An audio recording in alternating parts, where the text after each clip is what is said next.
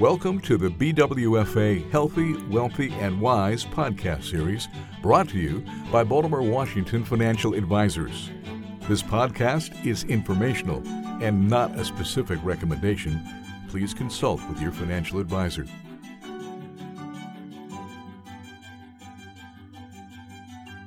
Thank you for listening.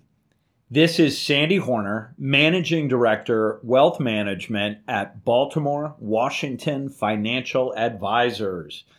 Today is Valentine's Day, so happy Valentine's Day. Hope you're sporting some red and able to spend time with those who you love. Because it's Valentine's Day, we now have some perspective on last month, January, how the market fared, and what that might tell us about the rest of the year. So, will January's positive gains foreshadow a positive year for stocks? Who knows? Because none of us have a crystal ball. But let's look at what we do know. So, in January 2024, as measured by the S&P 500, the market was up a little better than 1.5%, which such a small monthly gain might not really generate a whole lot of interest.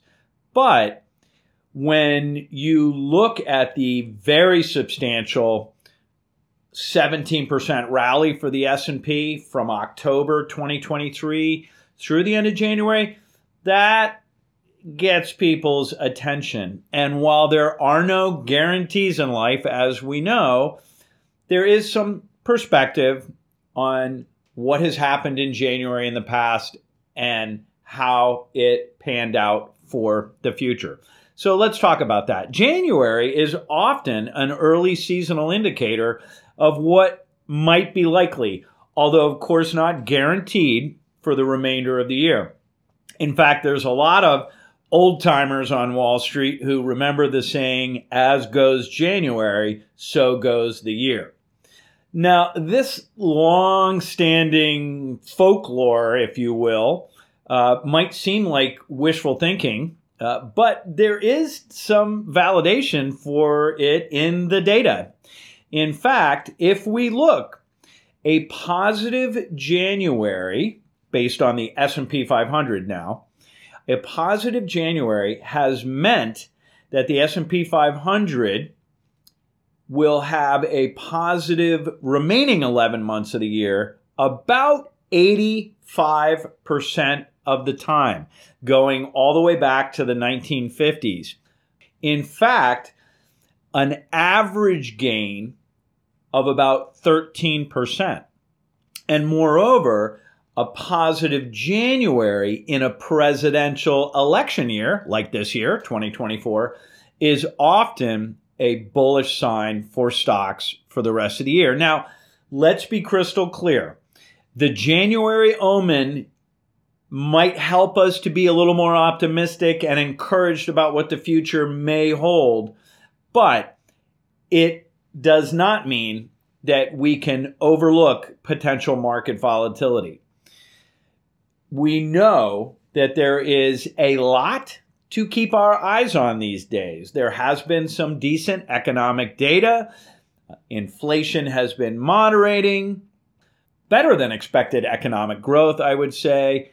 However, investors should absolutely remember the perils of trying to time the market, which we absolutely do not encourage you to do, or for that matter, making investment decisions based on folklore, as I called it at the beginning of our time together. Instead, what you want to do is have a customized strategy tailored to your goals, your time horizon, your risk tolerance, and your long term financial perspectives. But it is encouraging to note that, as I said, 85% of the time, going back to the 50s, a positive January led to a not only positive year, but a double digit positive year. Moreover, the bullish aspect of what might occur in a presidential election cycle, historically speaking, is worth noting.